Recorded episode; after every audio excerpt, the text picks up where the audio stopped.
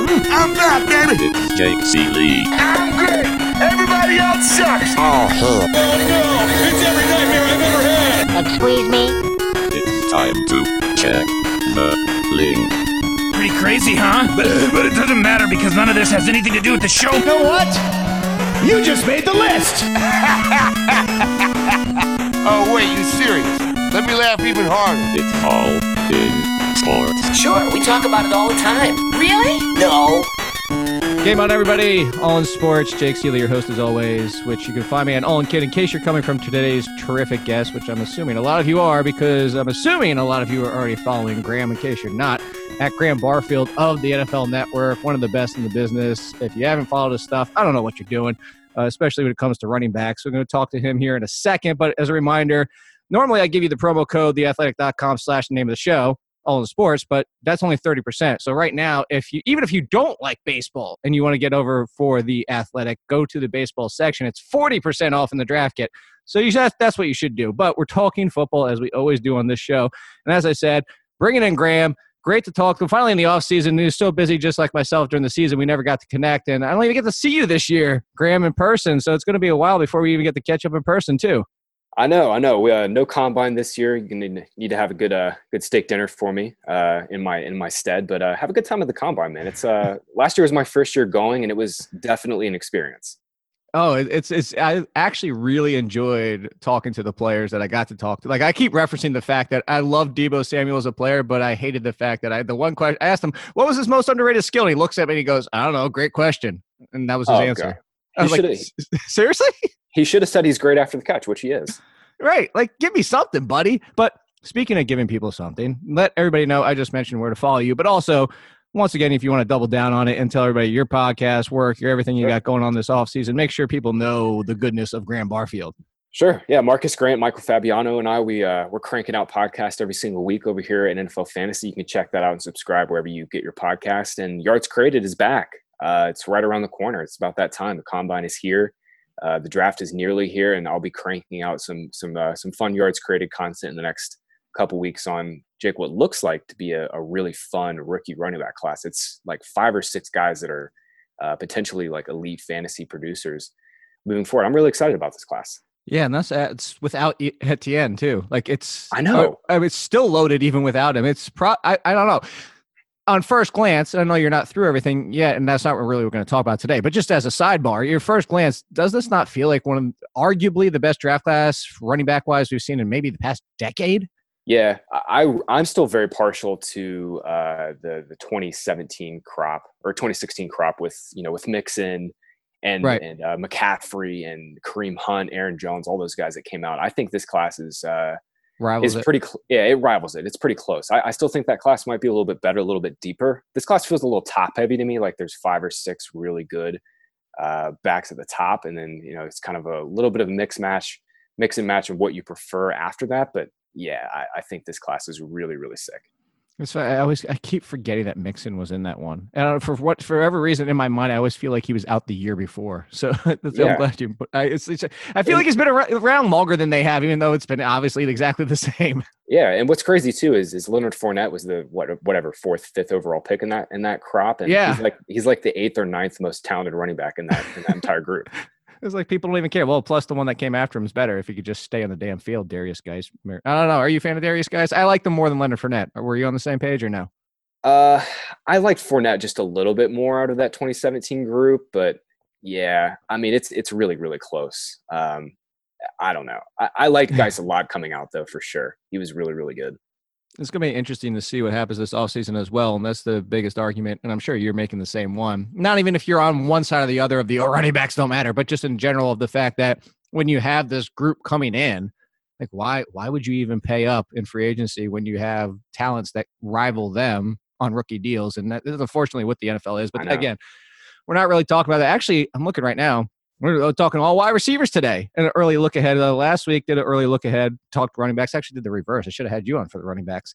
But in any case, you can talk wide receivers too because you are that talented. And kind of a lot of situations. I found so many in only three divisions in the AFC AFC that I, I don't even think we need to go past that. So I'll save the rest for somebody else. But kind of looking at for people that might have not listened last week it's kind of looking at most guys where their situation isn't going to change and if it does not too much where like i told graham before we came on the show i was like i don't want to talk the colts because if jacoby Brissett's not the quarterback in two months everything we talk about might go out the window uh, you know so or like hell they might bring in somebody to slide along ty hilton and not go with what they have. So that's what we're looking at. And i want to start with my what arguably might be i'm not even just saying the biggest surprise of 2019 graham. It might be the biggest surprise in the past five years because we waited we waited we waited we had hope we had hope and i'm pretty sure 99% of the people who had hope finally cut the cord and that's when DeVante Parker said all right finally i'm going to give you everything you ever wanted and hoped for from me and my talent. A lot of it had to do with the change of quarterback too but DeVante Parker, the assumption obviously are the Dolphins are drafting somebody, but the assumption is also that they're bringing back Fitzpatrick for a one year, let the rookie sit, especially if it's somebody like Tua who might be hurt. So that's why I don't think his situation changes too much. Is DeVante Parker a top 10 wide receiver next year? The dude was number two since week four behind Michael Thomas. Oh my gosh. I know I was a huge DeVante Parker truther, especially his first two years. I loved him coming out and then pretty much like everybody else, I got off the train too, and uh, it, it, appears I got off too early. Uh, I just is it the most DeVante Parker thing of all time that he finally breaks out in his fifth year, uh, and he's still only 26 years old, and he needed Ryan Fitzpatrick to do it for him. Um, I guess you know, the thing is Fitzpatrick just keeps getting his receivers paid, but um, Parker top 10 next year. I, I don't know if I'm there uh, entirely. I think you can make the case for him a top 15, top 20. But Preston Williams is going to come back, and I think a big part of Parker's breakout was the fact that Preston Williams got hurt. And you know, granted, Preston Williams is um, a very talented player, but you know, was stealing targets away from from Parker and kind of taking targets away from the rest of this offense. And, and once Williams went down, Parker became just a target hog. I mean, Fitzpatrick and the Dolphins really had no other choice but to feature Parker every single week. But I think the biggest thing for me this past year was Parker you know, not only thriving on the extra volume that he saw, but it's just the fact that he was like, you know, routinely getting open against very good cornerbacks was great to see. I, I think Parker will be a fantastic number two fantasy receiver this coming year, but I'm not on him as a uh, as a top ten wide receiver one type guy. So, were you feeling like you're slotting like a high end two, or are you pushing even possibly even further? Because if yeah. it's further, you might be the lowest person. yeah, I, I, think a high end two, uh, like 15, 16, somewhere in somewhere in that range, just because there's so many great uh, receivers. And I know we'll talk about OBJ in a minute, but it's like, you know, are we really at the point where we're going to put, you know, Parker over Odell Beckham and and uh, some some guys, you know, like Juju Smith Schuster that are coming off really, really bad years that, uh, you know, there's we stand a reason that uh, they, they could uh, turn it around real quick.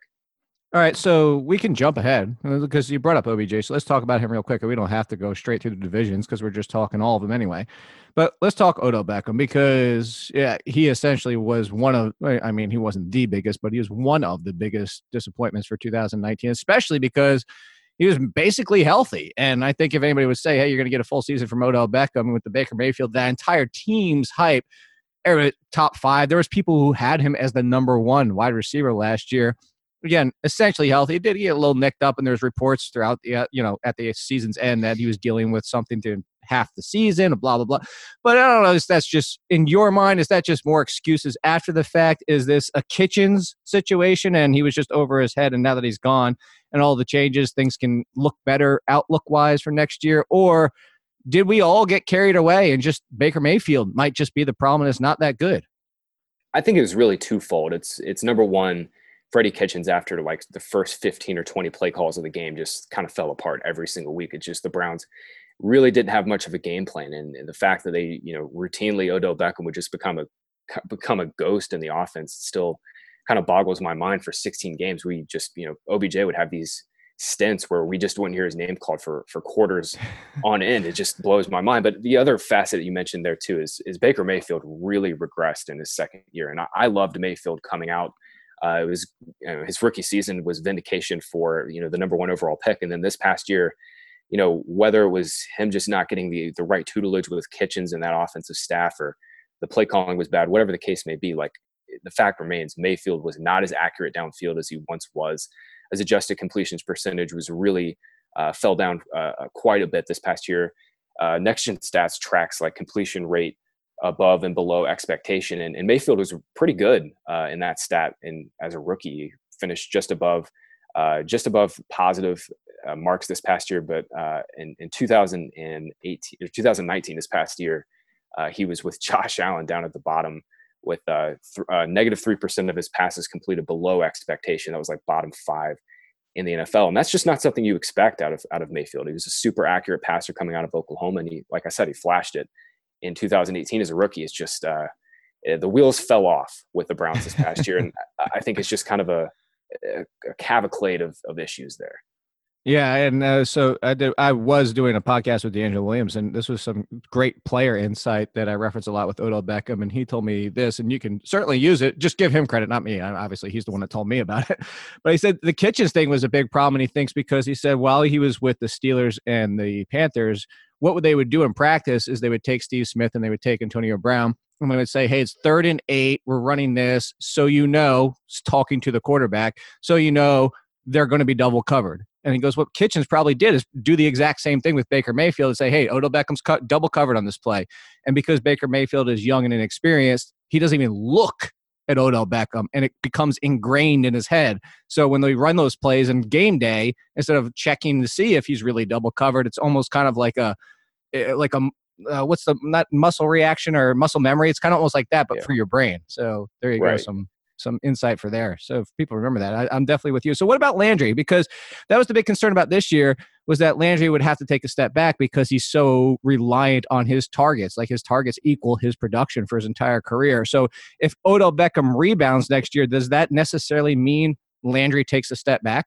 I don't think so because Landry, for every single season of his career, he seemed very undervalued, especially in PPR leagues. I know uh, people uh, hate on PPR for for good reasons, but you know, and Jarvis Landry is probably the best test case against this. But like, oh no, been, Edelman for those 13 catches for 80 something yards, that's always yeah, the best one. yeah. Oh well, Landry's had quite a few of those games in his career, but no, I mean, he's been a consistent number two receiver in PPR leagues every single season season of his career. Uh, he's caught at least 80 balls in every single season of his career. And and I think that's just kind of what Landry is. I mean, he's a chain mover. And it's not always the sexiest games. It's definitely uh, he doesn't always have the most touchdown upside. He's certainly got uh, less touchdown upside than Odell Beckham Jr. over the long run, even though Landry outscored him this year six to four. Um, I still think Landry's a, a very, very solid. Like he's the perfect number two, number three receiver you want on your PPR teams because the way I view Landry is like you don't really want him to be you know a guy that you're relying on to give you top scores every single week, but he has such a high floor because those those receptions are always there, and it always seems like Jake, he's going like the sixth, seventh, eighth round. And mm-hmm. for a guy that, you know, is always routinely beating his ADP by at least a few points, I think Landry will once, a bit, once again be a nice value in, in PPR leagues this year. Yeah, he's that's that's the one is nobody's ever super excited about Jarvis. Like you never see the chat room light up when you, somebody takes Jarvis Landry, and it was like, "Oh, love the pick." It's just it's like, "Oh, I got Jarvis Landry, cool, whatever." I'm like you. Like if I get him as my wide receiver three, thumbs up every single time. So let me ask you about another one. Now, Jamison Crowder, flashed, especially really early in the season, uh, but flashed a lot more than Robbie Anderson this past year. It questionable play by Sam Darnold, that being said, but it doesn't sound like we have Robbie Anderson back with the Jets next year, but that entire team looks to be a mess. And they will bring somebody in, whether it's a rookie or a free agent, because they're not going to ask Jamison Crowder to be their number one. But he is possibly the incumbent in this offense is the number one by de facto from last year. So Jamison Crowder, could he be a Jarvis Landry next year? I think he's going to be a really nice value. Um, look, the Jets are going to have to get another another number one receiver on the outside, somebody that can stretch the field. We know that's not Jamison Crowder, but in the games where Sam Darnold played and was active this past year, Crowder was fantastic for fantasy football. I mean, he averaged uh, over eight targets per game with Sam Darnold this past year, averaged over 14 fantasy points per game, uh, which would have placed him in like the top 25 among PPR receivers on a per game basis. And, and Crowder, I'd imagine I haven't done any best ball drafts because I mean, even though I'm a degenerate, I'm not that big of a degenerate to, to do a best ball draft right now. But I'd imagine Crowder is a, a really nice value going outside of like the top 40 or 50. And uh, sure, the Jets. It'll it remains to see what the Jets are going to do, and and you know the stink of Adam Gase is always always around, and and wild things always seem to happen on his teams. But uh, I, I, think Crowder will be a really nice value in, in PPR this year, especially if you know the Jets only bring in like a rookie and and Crowder's the kind of the de facto number one again. I'm looking right now on my fantasy league. He's not even in the top 50. In terms of got- receivers, wow. Yeah, he's got rookies in front of him. Actually, wow. One, two, three, four, five, six, seven rookies in front of him. I wonder if that's because they their MFL's ADP is a little weird. Sometimes that they include like dynasty in there, but yeah, that's that's a good point. Well, I mean, even with that, still, yeah, I mean, I I see what you're saying. Yeah, but I mean, even still, that's kind of ridiculous. He's still behind Robbie Yeah. Anderson. So I mean, so that should tell you right there on top of it too. Yeah. So Crowder's Crowder's going to be a really nice value this year.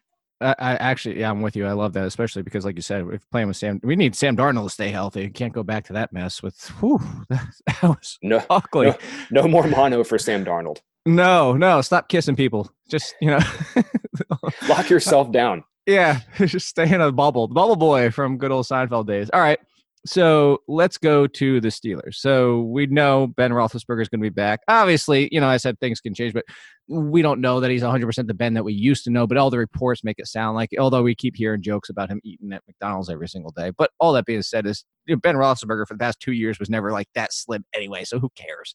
We just want Ben Roethlisberger to throw what he does. 5,000 yards and 30 touchdowns.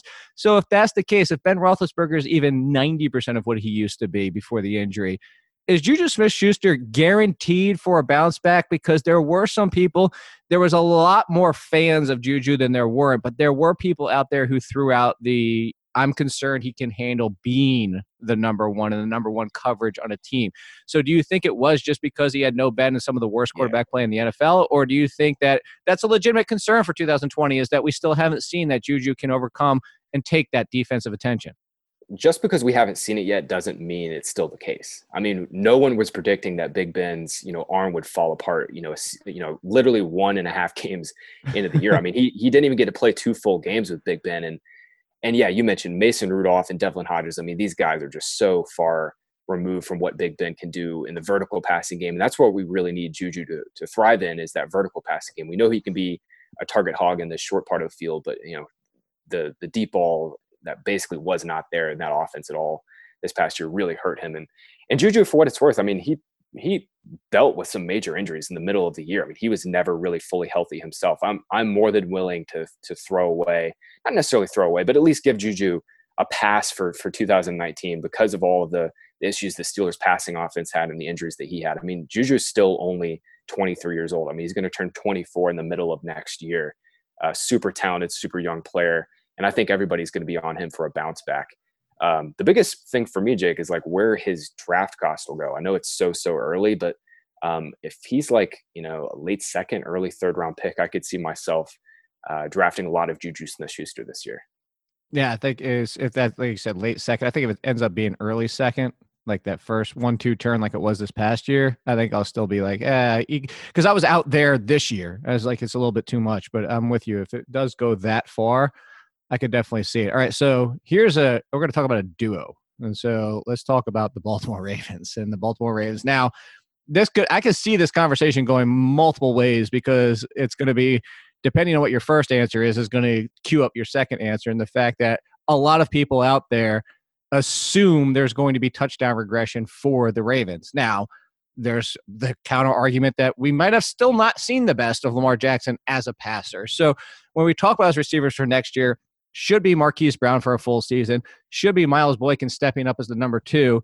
Are you in or out on both of them for what the perceived value would be? Because I feel like Miles Boykin is still going to get overlooked next year, and he was four for four in red zone targets for three touchdowns, and Marquise Brown four touchdowns in the red zone. Marquise Brown obviously had more touchdowns, but he in himself could be pointed at as touchdown regression. And if you're talking about the fact that Lamar Jackson only throws 20, 25 times a game, I might I hate always trying to predict touchdowns. I'm sure you do too, but I might lean Boykin for more value next year because if I'm going that route and he's only throwing 20, 25 times a game, I might take the bigger guy with more red zone presence.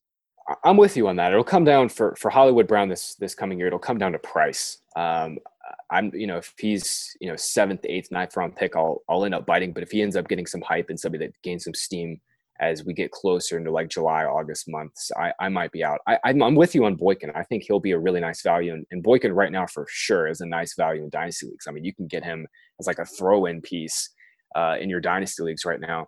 Uh, the the touchdown regression is going to come for Lamar Jackson this past year. He had a nine percent touchdown rate that was well above uh, the second place guy Ryan Tannehill at seven point seven percent. His touchdown rate is going to drop. Um, it just depends on how far uh, it, it goes. And his rookie season, Jackson was cl- obviously not as nearly as prolific, and his touchdown rate was three and a half percent. I think it normalizes somewhere right towards the middle of you know nine and three and a half, somewhere around five to six percent. And if that does happen, you know Lamar's still going to throw twenty seven to thirty touchdowns, most likely, maybe twenty five on the low end. Uh, and if he does that, you know all of these guys, Mark Andrews, uh, Hollywood Brown, and, and Boykin are are still liable to to have some really nice stat lines during their season. It's just I think this offense as a whole, this passing offense as a whole, runs through Mark Andrews, and then you know it's just going to come down to like matchup and a little bit of luck between who has the big day between Brown and Boykin moving forward. Yeah, I I I think we're lockstep on that one. By the way, I actually on my fantasy league I pulled out all the dynasty leagues, so it's full redraft only. Okay. Uh, that moved Jamison Crowder to 48, just for reference. Man. Marquise Brown, as of right now, is 33rd off the board in the eighth round. So we're both in on that. Here's the uh, Miles Boykin. You want to guess where Boykin's going right now in full redraft? probably outside like the top 70, right? Uh, try outside of the entire draft because he's right now he's in the 19th round right now. Well, he's free. He's free money. exactly. That's free best ball money.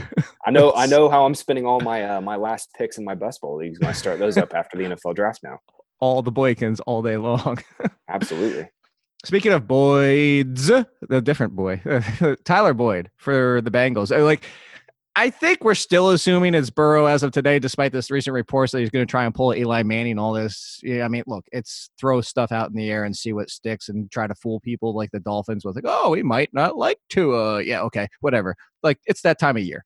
But as of now, Tyler Boyd looks to be the number one, assuming they don't bring back AJ Green, which AJ Green doesn't seem to want to come back, and understandably so, is when he didn't come back last year, even though he could. So if Boyd is the number one, and I know this one, this was probably the most dicey situation I'm going to throw at you today, but Tyler Boyd as a number one, where are you putting him? Because he kind of uh, different player wise, but I'll give this to you, Graham, as a fantasy player. He kind of reminds me of like DeSean Jackson in his prime. Is that he's just going to be frustrating week to week. Yeah, I think that's that's fair. Um, you know, we just talked about Juju Smith Schuster and whether or not he can be a number one ri- wide receiver. And I think Tyler Boyd is like, uh, people should be asking that question about Tyler Boyd. Um, Boyd was fine for fantasy this past year. Uh, definitely had some really nice games for for PPR, but he was, like you mentioned, very frustrating week to week. And I, I think a little bit that just a little bit that had to do with just the Bengals were so so bad offensively, and obviously they went to Ryan Finley in the middle of the year, which failed miserably. Uh, Boyd was definitely more productive with Andy Dalton. He had some monster games for sure. Uh, I'm just, I think the Bengals have got to add another receiver um, in this class. I mean, they've got a, a really early pick in the second round. They've got some juice in the third round they can throw in this draft, and, and this receiver class is just so loaded. Um, I- I think Boyd is is probably one that'll have some more competition for targets, especially if they don't bring AJ Green back, which I agree with you, does not seem likely at this point. Yeah, I don't think so is either. All right, so two more situations. Actually, I'm going to throw a third one just as we finish because I'm going to ask you a if you had to pick today question at the end. So before we get to that, the Jacksonville Jaguars, which honestly, you know what, their quarterback situation might not be decided. You know, it would seem you can say Minshew, but they did spend all that money on Nick Foles, and they don't really have a full answer of Nick Foles. But we'll just say is there even a big difference between Nick Foles and Gardner Minshew for the fact of let's talk talk I almost said Chark, let's chark them. Let's talk DJ Chark and Dede Westbrook because nobody had DJ Chark as the top option for this year. And, and this isn't like a self back patty thing. It's like I felt like I was one of the highest on Chark, and I still like, and that's the point. Is that's what I'm trying to say is like I still didn't even have him. I don't even think in the first ten rounds because everybody was assuming Dede Westbrook, and everybody was assuming that you know, Chark might get to the number two, but he still with so many options on that team. And everything broke right for him and broke in a good way for him, talent wise, as too. So going into next year, is this now definitively Chark is the number one, or do you think there's still a scenario where Dede could step in and be like, I'll give you an example. One of my coworkers, I won't mention him by name, people know who he is if they listen, but they called him like Antonio Brown light, that Dede Westbrook. Mm. And I thought that, yeah, I thought that was a little aggressive, but hey, you know what? He did say light, but there you go. I think that's a little aggressive too, uh, because DJ Chark is is awesome. I think he's clearly their number one wide receiver, and I get it. He he definitely slowed down in the box score as the season went on. He got off to just an, an amazing start. What he scored like five touchdowns in his first four games, something ridiculous. Yeah, um, yeah he's definitely not going to get off of that type of start again this coming year. But there, there's something there with DJ Chark, man. Just his down the field ability, uh, not only in contested catch situations, but he was very good after the catch in an open field this uh, this past year. And, and just think, I mean, if he took this big of a leap uh, in from year one to year two, going from just literally catching like 14, 15 balls his rookie year to, to go, becoming a thousand yard receiver the next. Uh, just think what he's going to do in his age 24 season with a full off season, you know, kind of get healthy after being banged up after some uh, some injuries in the middle of this past year, and he's got a full year to get get in uh, good chemistry with uh, with Gardner Minshew. Um, I, I, think DJ Chark is still being really undervalued, and and you know I think DJ Westbrook is a he's a fine slot guy, but I just I think people have overvalued him now for a couple years back to back, and it seems to you know if that's the case again where we're having this conversation where it's like Westbrook versus Chark still. Uh, I think I think DJ Chark is going to be on quite a few of my fantasy teams this coming year. I'm with you, and I'll get here. I'll give you one. I'll add a second question. This is basically the same question that I was, you know, sneaking or not sneaking, uh, uh, previewing before with the who would you take as of today. These are ADP wise in full redraft only, not dynasty, anything like that. So pick 65, 67, and 68. Deebo Samuel, Calvin Ridley, DJ Chark. Who you take? Wow, wow. I love all three of them this coming year. I actually think I might go Ridley, uh, just because I think Ridley is just he's going to explode with that Falcons offense this coming year.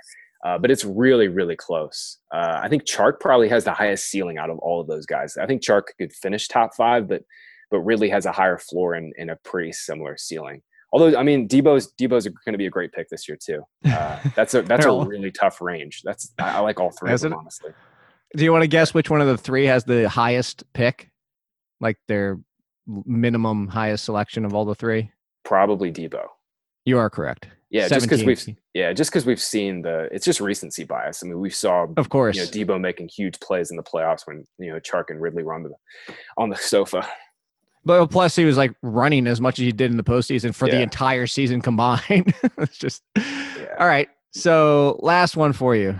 Let's talk the Titans. And so now this is going to be two different questions for you. And this is the assumption of Ryan Tannehill. I think that's the general consensus is he's coming back and the Titans might draft somebody, but we know it's not Mariota. So it has to probably be Tannehill. Tannehill, for what eh, a lot of people don't realize, I know you know this because this is part of your job, but for everybody out there, they don't realize that Tannehill's touchdown ratio was pretty dang high as well for the fact of somebody who was throwing 210 yards and didn't even break 200 one week. So all that being said, AJ Brown and his style of play combined with Tannehill back at quarterback, do you feel like AJ Brown might be a little overdrafted next year and that maybe, you know, he can't repeat similar to the, let's say, the Falcons of 2016's kind of touchdown ratio? And then while we're talking about this team, I think we have to bring up Corey Davis and we have to say, I'll present Corey Davis in this way for you, Graham. Can he pull a DeVante Parker? Because that's kind of who he's turning into now. Yeah, for sure. Uh, I, I, mean, I loved Corey Davis, and I'm still very high on his talent uh, moving forward. But the Titans, you know, it'll be twofold. You know, they'll likely bring back Derrick Henry on some sort of large deal. Uh, I'd be pretty surprised if Henry's not a Titan next year. Uh, and they're going to be a run first team. And you mentioned, I mean, Ryan Tannehill's touchdowns are, are going to regress. I mean, he threw uh, two or more passing scores in all but two games this past year. That includes the playoffs where he had, you know, those two games where he threw like 15 times. Uh, the Titans are a run first team, and those touchdowns are going to come back. But man, like AJ Brown, uh, my comp for AJ Brown right now is Andre Johnson. I think he's just oh, unbe- yeah, he's unbelievable after the catch, just a menace in the open field, super strong, uh, can beat press coverage, can get open for smaller and and uh, taller DBs. Uh, and and Andre Johnson, for what it's worth, was always kind of a lower end touchdown scorer. I, I think AJ Brown is, uh, you know, he could be overvalued in the sense that like you know he'll go and like maybe the I don't know third round or something like that. Maybe he won't perfectly pay off his ADP uh, because the touchdowns will, will regress some, and, and he, maybe he'll fail to score touchdowns. But I mean, he is just so good after the catch, and clearly their number one receiver. I, I think it's going to be really hard for for Brown not to catch like seventy or eighty balls next year for for quite a bit of yards. Yeah, actually, it's I, I, like that comp too. My initial comp when I came out of college was like Juju Smith Schuster. It's kind of playing that yeah. slot, and oh my god, could you imagine AJ Brown with Ben Roethlisberger? Holy crap! So AJ uh, Brown and Juju would be absurd together. that would be ridiculous. That would be so good. So I'm looking right now. Do I have to go to page two to find Corey Davis? I think I might. Oh my god. All right, so two questions. Do you want to guess where Corey Davis is? And well, I don't even think the second part's a question. I gotta assume, as bad as he's been, that you're taking. This is going to kind of hint to where he's going. But you're. Ta- I'll just tell you. Screw it. You're taking him in the 14th round, and probably earlier than that, right? Yeah, uh, he's You probably bu- he's he's probably he's not as buried as Miles Boykin is buried, but uh, he's he's way out there too. I, I'm with you on it, man. I mean, it's just the, the biggest issue with the Titans will come down to pass volume and how much they want to they want to pass uh, throw the ball. I mean, you know, Davis this past two years, uh, his targets went way down this year with AJ Brown, uh, not unexpectedly. I think he had like 70 targets after seeing like 115 uh, as a rookie, or uh, excuse Yeah. me, his second year. People people kind of forget that Corey Davis saw like over 100 targets just one year ago. Um, and you know, obviously adding AJ Brown and being very run heavy is has really limited that. I'm still high on Corey Davis' talent. It's just I just don't think it's been the best fit for him there in Tennessee. No, for he might. Yeah, he might need to get the hell out of there. But I'll give you this. So I'm going to add another one because we're talking about Corey Davis. So right now, back to back to back, 161, 162, and 164. These three wide receivers, if you're drafting right now, Graham, Corey Davis is one of them, obviously. Sammy Watkins and Breshad Perriman. Well, Sammy Watkins says he wants to retire. He got that Super Bowl ring, and he's uh, I he's trying to take a year off. I think this is fun. Throw that out there. yeah, that is fun. I think I prefer uh, Davis out of all of those guys. Perriman is obviously a free agent. Wouldn't it be fun, Jake, if if Perriman uh, re-signed with the Ravens and like is good? I would, no, I would hate that because it would just destroy any hope we have for Boykin. exactly. Well, that's true. That's true. I just I'm just thinking of like the troll angle. Wouldn't it be hilarious if, if Perriman after doing would. nothing? It would be really funny. Uh, he's a perfect receiver for Lamar Jackson too. They need another guy that can stretch the field like that. They do, and it would just be. It would also be a testament to the fact that Joe Flacco just had one fluky, terrific postseason, and that's it. You ruined Thank you. everything. Oh, thank you. That's perfect. All right, so uh, like I said, two more will get you. At, this is the uh, now just real quick version. Who would you take at this point? So this is a little tight group of four inside the top 10, uh, 27, 29, 31, and 32. So here's your choices, and one of them is Juju Smith-Schuster, and that's why I bring it up. These four are Mike Evans, Juju, DJ Moore, and Amari Cooper. If you had to only pick one, Man, I don't. That's really tough. I think I'd go Evans just because I'm a sucker for for his ceiling uh, in those those huge games. What, what I love, especially if he's going in that range, like Mike Evans, if you can get somehow get him as your number two receiver, if he's going like late second, early third. Let's say you, you start with a receiver and DeAndre Hopkins or, or whatever in the first round, and you come back and you get Evans. I mean, Evans as a number two is just uh, is is so nice. I'm a sucker for ceiling, especially at wide receiver, and especially when we're you know we're banking on variance every single week at that position. And Evans. wait, did you say you're sucky for Ciely? You really like me that much? Is that what you said? of course, of course. Uh, man, that I think you know, getting through this, uh, going through the 80s, these early ADPs with you, it just kind of shows Jake that this there are so many good wide receivers in fantasy right now, and there's so many good pockets of value uh, this coming year. It's going to be. it- It's just that the top 50 or 60 wide receivers in fantasy are going to be loaded and, and potentially, you know, weekly plays in season long. Yeah, and we haven't even added the rookies yet, which is just. I mean, that's Yeah. a whole nother situation because the wide receiver is not quite the running back level, but it's honestly it might be better top. I don't know. It's tough. This is a really good class. We'll put it that way. All right, here's this one: 71, 72, 73, 73, 74. So I give you five here. This is a big group. We're going back to Tyler Boyd. We're bringing him up. Tyler Boyd, Terry McLaurin, Robert Woods, Tyler Lockett, and Jarvis Landry. Wow, that's another good. That's another great grouping. I think I'd go uh, Robert Woods, uh, just because I mean the targets have been, you know, I know he got off to a really slow start this past year, but the targets really started ramping up in the middle of the year, and he was back to the same, you know, five catches, seventy yards, and or a touchdown in every single game. I, I love uh, Robert Woods. I think actually Boyd for me would be last out of that group. What wouldn't you say? That's where I would lean. I, I would actually lean, and I'm surprised Robert Woods is that. That's Robert Woods at 25. I'm actually surprised he's that low. That's really cheap. Wow. That's huge discount. All right, here's the last group for you. And there's one that's a little semi outlier. It's 46, but it's 46, 50, 51, and 51. It's Courtland Sutton, Cooper Kupp, Keenan Allen, and Allen Robinson. So basically, the target guys and the number one target guys. And where would you be going with this group? A Rob, man. A Rob would be my top guy, especially. I, I think they're gonna they're gonna definitely upgrade at the quarterback position, whether it's Dalton, whether it's Bridgewater. Allen Robinson proved this past year that he is quarterback proof. Uh, he's, I was gonna say, does it really even matter if it's still Trubisky?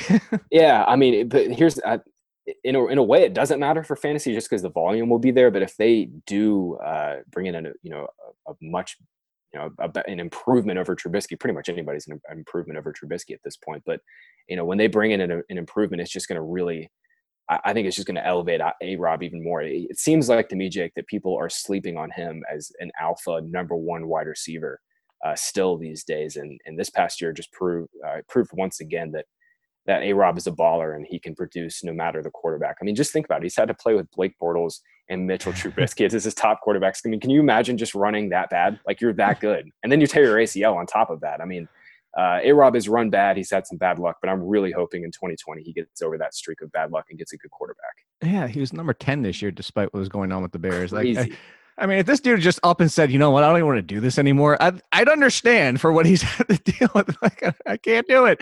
Actually, real quick before I get out of here, is this the most disrespectful thing? And there's a potential wide receiver list. I didn't even mention his name. Kenny Golladay at 13 feels disrespectful. Like, that feels like that's low for me. Like, I'll put it this way, and maybe you disagree, but AJ Brown, we talked about. I'm not taking AJ Brown before Kenny Golladay. I'm not taking Odell Beckham hoping for a rebound before Kenny Golladay. I'm not taking Amari Cooper not knowing what's going on him. I'm not taking DJ Moore not knowing what's going on with him because at least I know Matthew Stafford's back because they already said it's bonk and they're not trading him because there's so much dead cap. Matthew Stafford, before he got hurt, I know you know this. People don't even remember he was a top five fantasy quarterback before he got hurt. Why is Kenny Golladay wide receiver 13? Thank you and and thank you for being a, a, good Stafford truther too, because Stafford was awesome to start this year. I mean, you know, the Lions didn't win a lot of games, but Stafford was having literally his best year uh, as a pro before he got hurt. Six point five touchdown rate, that was the highest in his career. 8.6 yards per attempt, again, highest in his career. He's averaging well over 300 yards per game. And some of that had to do with the Lions just never being super competitive. But yeah, I'm, I'm with you on Golladay and I'm with you on Stafford too. The Lions, those top two guys seem uh, seem pretty slept on right now. Uh, I, um, yay, same page. And they're talking about trading Darius Slay, so the defense is probably just going to get worse. good, good for fantasy. Yeah, That's great. Exactly. Keep, keep, Stafford throwing. Keep keep keep him throwing to Golladay and Marv Jones. Yeah, exactly. Keep and keep the value out there because it's just continually be disrespected. But keep following. How you like that for a transition? Graham Barfield. If you're not already, you made a mistake, so get that rectified right now. Graham, once again, tell everybody what they can find, what they should be on the lookout for, and all the good stuff you got. Sure. Yeah, at Graham Barfield on Twitter. Uh, like I said, we're we're cranking out some pods here at the NFL Fantasy. We'll have some some good combine and NFL draft coverage coming your way soon. And and yeah, yards created is right around the corner. I'll have some uh, some fun stats on on the Twitter machine to look at, uh, and and hopefully some articles in the next uh, you know six six to seven weeks. We'll we'll kind of a little bit of a slow burn. I always like to to get a head start, and and then I think you know like everybody will be really invested in the draft. Like like I am uh, early on, but it, it, turns out not many people are paying attention as closely as you and I are, Jake, in, in February. Uh, I don't know why that is. Um, no, obviously being sarcastic. Uh, yeah, the NFL draft is uh, right around the corner, and I'll have some some fun yards created stuff, uh, articles, and, and, and fun stuff up uh, by April. Yeah, so make sure, like I said, everybody, make sure you're looking out for that. It's definitely helpful for if you're looking at this draft class. And speaking of which, I won't be here next week because I'll be at the draft. So no pod. You get a good two weeks to dive into this podcast and digest it and enjoy it before I'm back two weeks from now. But once again, thanks to Graham and good luck and uh, to everybody this off season. Hopefully you're getting all these values we're talking about, and I'll talk to you in two weeks. Bye.